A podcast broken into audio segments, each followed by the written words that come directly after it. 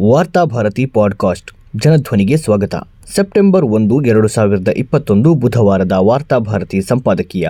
ಕೆರೆಗಳನ್ನು ಇನ್ನಾದರೂ ಕಾಪಾಡಿ. ಒಂದು ಕಾಲದಲ್ಲಿ ಇಡೀ ಊರಿನ ಮಾತ್ರವಲ್ಲ ಸುತ್ತಮುತ್ತಲಿನ ಹಳ್ಳಿಗಳ ಬಾಯಾರಿಕೆಯನ್ನು ಇಂಗಿಸುತ್ತಿದ್ದ ಕೆರೆಗಳು ಹಾಗೂ ಇತರ ಜಲಮೂಲಗಳು ಸರಕಾರದ ಮತ್ತು ಸಮಾಜದ ನಿರ್ಲಕ್ಷ್ಯದಿಂದ ವಿನಾಶದತ್ತ ಸಾಗಿವೆ. ಈ ದುಸ್ಥಿತಿಗೆ ಮುಖ್ಯ ಕಾರಣ ಕೆರೆಗಳ ಒತ್ತುವರಿ. ಈ ಒತ್ತುವರಿಯನ್ನು ತೆರವುಗೊಳಿಸುವಂತೆ ಉಚ್ಚ ನ್ಯಾಯಾಲಯ ಆಗಾಗ ಸರ್ಕಾರಕ್ಕೆ ನಿರ್ದೇಶನ ನೀಡುತ್ತಲೇ ಇದೆ. ಈ ಬಗ್ಗೆ ಸಮೀಕ್ಷಾ ವರದಿಯೊಂದನ್ನು ತಯಾರಿಸುವಂತೆ ನ್ಯಾಯಾಲಯ ಅನೇಕ ಬಾರಿ ಸೂಚಿಸಿದೆ. ಆದರೆ ಪ್ರಯೋಜನವಾಗಿಲ್ಲ. ಕೆರೆಗಳನ್ನು ಉಳಿಸಿಕೊಳ್ಳುವುದು ನಾಗರಿಕ ಸಮಾಜದ ಆದ್ಯ ಕರ್ತವ್ಯವಾಗಿದೆ. ಜನಸಂಖ್ಯೆ ಹೆಚ್ಚಾಗುತ್ತಿದ್ದಂತೆ ನೀರಿನ ಬೇಡಿಕೆಯೂ ಹೆಚ್ಚುತ್ತದೆ. ಇದರ ಅರಿವಿಲ್ಲದ ನಾವು ಕೈಯಾರೆ ನಮ್ಮ ಹಿರಿಯರು ನಿರ್ಮಿಸಿದ ಕೆರೆಗಳನ್ನು ಹಾಳು ಮಾಡುತ್ತಿದ್ದೇವೆ. ಕೆರೆಗಳ ವಿನಾಶ ಎರಡು ವಿಧವಾಗಿ ನಡೆದಿದೆ. ಒಂದನೆಯದ್ದು ಯಾವುದೇ ಊರಿನಿಂದ, ಜನವಸತಿ ಪ್ರದೇಶದಿಂದ ದೂರದಲ್ಲಿ ಇರುವ ಕೆರೆಗಳು ಹೂಳು ತುಂಬಿ ಹಾಳಾಗಿ ಹೋಗುತ್ತಿವೆ. ಎರಡನೆಯದು ಯಾವುದೇ ನಗರ ಅಥವಾ ಪಟ್ಟಣದ ಸಮೀಪದಲ್ಲಿರುವ ಕೆರೆಗಳು ಮನುಷ್ಯರಿಂದಾಗಿಯೇ ನಾಶವಾಗಿ ಹೋಗುತ್ತಿವೆ. ಈ ಕೆರೆಗಳನ್ನು ಅಭಿವೃದ್ಧಿಯ ಹೆಸರಿನ ಯೋಜನೆಗಳಿಗಾಗಿ. ಅಂದರೆ ಬಸ್ ನಿಲ್ದಾಣ ಕ್ರೀಡಾಂಗಣಕ್ಕೆ ಒಂದೆಡೆ ಬಳಸಿಕೊಳ್ಳಲಾಗುತ್ತಿದ್ದರೆ, ಇನ್ನೊಂದೆಡೆ ರಿಯಲ್ ಎಸ್ಟೇಟ್ ಮಾಫಿಯಾ ಬಹುದೊಡ್ಡ ಕೆರೆಗಳನ್ನು ಒತ್ತುವರಿ ಮಾಡಿಕೊಂಡು ಬಡಾವಣೆಗಳನ್ನು ನಿರ್ಮಿಸಿವೆ. ಕೆಲವು ಕೆರೆಯ ಅಂಗಳಗಳು ಊರಿನ ಕಸ ಮತ್ತು ತ್ಯಾಜ್ಯಗಳನ್ನು ಹಾಕುವ ಕಸದ ತೊಟ್ಟಿಗಳಾಗಿವೆ. ಇನ್ನು ಕೆಲವು ಕಡೆ ಸರಕಾರವೇ ಕೆರೆಗಳನ್ನು ಒತ್ತುವರಿ ಮಾಡಿಕೊಂಡು ನಿವೇಶನಗಳನ್ನು ನಿರ್ಮಿಸಿ ಹಂಚಿಕೆ ಮಾಡುತ್ತಿದೆ. ಹೀಗಾಗಿ ಕೆರೆಗಳು ನಮ್ಮ ಕಣ್ಣ ಮುಂದೆಯೇ ಕಣ್ಮರೆಯಾಗುತ್ತಿವೆ. ನ್ಯಾಯಾಲಯದ ಆದೇಶದ ಪ್ರಕಾರ ಸರ್ಕಾರ ಒತ್ತುವರಿ ಮಾಡಿ ನಿರ್ಮಿಸಿರುವ ಕೆರೆಗಳನ್ನಾದರೂ ತೆರವುಗೊಳಿಸಬೇಕು. ಅದು ಕೂಡ ಸಾಧ್ಯವಾಗುತ್ತಿಲ್ಲ. ಕಳೆದ ವರ್ಷ ಜನವರಿ ತಿಂಗಳಲ್ಲಿ ಕೇರಳದ ಕೊಚ್ಚಿ ಸಮೀಪದ ಸಮುದ್ರ ದಂಡೆಯ ಸಮೀಪದಲ್ಲಿ ನಿರ್ಮಿಸಲಾಗಿದ್ದ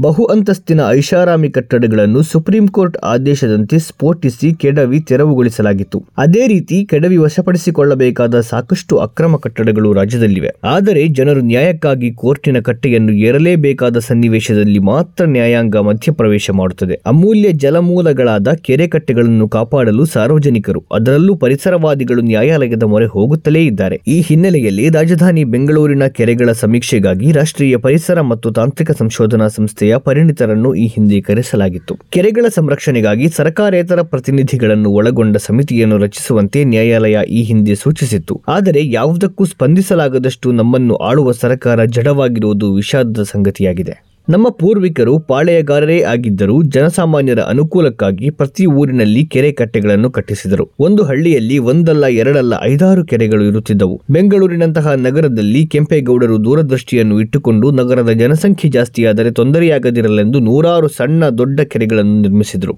ಕೆಂಪೇಗೌಡರಿಗಿಂತ ಮುಂಚೆ ಮೈಸೂರು ರಾಜ್ಯವನ್ನಾಡಿದ ಹೈದರಾಲಿ ಮತ್ತು ಟಿಪ್ಪು ಸುಲ್ತಾನರು ನಿರ್ಮಿಸಿದಷ್ಟು ಕೆರೆಗಳನ್ನು, ಉದ್ಯಾನಗಳನ್ನು ಇನ್ಯಾವ ಅರಸರು ನಿರ್ಮಿಸಿಲ್ಲ. ಆದರೆ ಸ್ವಾತಂತ್ರ್ಯ ನಂತರ ನಮ್ಮನ್ನಾಳಿದ ಸರ್ಕಾರಗಳು ಈ ಕೆರೆಗಳನ್ನು ಕಾಪಾಡಿ ನಿರ್ವಹಣೆ ಮಾಡುವಲ್ಲಿ ಎಡವಿದವು. ತೊಂಬತ್ತರ ದಶಕದಲ್ಲಿ ಜಾಗತೀಕರಣದ ಶಕೆ ಆರಂಭವಾದ ನಂತರ ಪರಿಸ್ಥಿತಿ ಇನ್ನಷ್ಟು ಹದಗೆಟ್ಟಿತು. ರಿಯಲ್ ಎಸ್ಟೇಟ್ ಮತ್ತು ಮೈನಿಂಗ್ ಮಾಫಿಯಾಗಳು ಪ್ರಬಲಗೊಂಡವು. ಅತ್ಯಂತ ವಿಶಾಲವಾದ ಕೆರೆಗಳನ್ನು ಬೇಕಂತಲೇ ಕಡೆಗಣಿಸಿ ಅವುಗಳಲ್ಲಿ ಹೂಳು ತುಂಬಲು ಬಿಡಲಾಯಿತು. ಅನಂತರ ಅವುಗಳನ್ನು ಒತ್ತುವರಿ ಮಾಡಿಕೊಂಡು ಅಕ್ರಮ ಬಡಾವಣೆಗಳನ್ನು ನಿರ್ಮಿಸುವ ದಂಧೆ ಆರಂಭವಾಯಿತು. ಅಧಿಕಾರದಲ್ಲಿರುವವರು ಇಂತಹ ಅಕ್ರಮ ಬಡಾವಣೆಗಳನ್ನು ಸಕ್ರಮ ಮಾಡುತ್ತಾ ಬಂದರು. ಇವೆಲ್ಲದರ ಪರಿಣಾಮವಾಗಿ ಈಗ ಕುಡಿಯುವ ನೀರಿಗಾಗಿ ಹಾಹಾಕಾರ ಪ್ರಾರಂಭವಾಗಿದೆ. ಕೆರೆಗಳನ್ನು ಒತ್ತುವರಿ ಮಾಡಿಕೊಂಡು ವಸತಿ ಸಂಕೀರ್ಣಗಳನ್ನು ನಿರ್ಮಿಸಿದಂತೆ ರಾಜಕಾಲುವೆಗಳನ್ನು ಆಕ್ರಮಿಸಿ ಅವುಗಳ ಮೇಲೆ ಬಹು ಅಂತಸ್ತಿನ ಕಟ್ಟಡಗಳನ್ನು ನಿರ್ಮಿಸುವ ಲಾಭಕೋರತನದ ದಂಧೆಯೂ ಜೋರಾಗಿ ನಡೆಯುತ್ತಿವೆ. ಇದೆಲ್ಲದರ ಪರಿಣಾಮವಾಗಿ ಮಳೆಗಾಲದಲ್ಲಿ ಬೆಂಗಳೂರಿನ ಜನತೆ ಪರದಾಡುವುದು ಎಲ್ಲರಿಗೂ ಗೊತ್ತಿರುವ ಸಂಗತಿಯಾಗಿದೆ. ನೀರು ಹರಿಯಬೇಕಾದ ಜಾಗಗಳಲ್ಲಿ ಬಹು ಅಂತಸ್ತಿನ ಕಟ್ಟಡಗಳು ಎದ್ದು ನಿಂತಿವೆ. ಇಂತಹ ಕಟ್ಟಡಗಳ ನಿರ್ಮಾಣಕ್ಕೆ ಮಹಾನಗರ ಪಾಲಿಕೆ ಅಧಿಕಾರಿಗಳೇ ಪರವಾನಗಿ ನೀಡುತ್ತಾರೆ. ಈ ಅಕ್ರಮದಿಂದಾಗಿ ಕಾಲುವೆಯಲ್ಲಿ ಹರಿಯಬೇಕಾದ ನೀರು ರಸ್ತೆಗೆ ಬಂದು ಅನೇಕ ಮನೆಗಳೊಳಗೆ ಹರಿಯುತ್ತದೆ. ಮನೆಯಲ್ಲಿ ಕೊಳಚೆ ನೀರು ಹರಿಯುವುದನ್ನು ಅಸಹಾಯಕ ಜನರು ನೋಡುತ್ತಾ ನಿಲ್ಲುತ್ತಾರೆ. ಹೀಗೆ ಅನಾಹುತ ಸಂಭವಿಸಿದಾಗ ಕಾಟಾಚಾರಕ್ಕೆ ಬಂದು ಹೋಗುವ ಅಧಿಕಾರದಲ್ಲಿರುವ ರಾಜಕಾರಣಿಗಳು ಮತ್ತು ಅಧಿಕಾರಿಗಳು ಬದಲಾಗುತ್ತಾರೆ ಎಂದು ನಿರೀಕ್ಷಿಸುವುದು ಮೂರ್ಖತನವಾಗುತ್ತದೆ. ಹೀಗಾಗಿ ಕೆರೆ ಮತ್ತು ಕಾಲುವೆಗಳ ಒತ್ತುವರಿ ನಡೆಯುತ್ತಲೇ ಇರುತ್ತದೆ.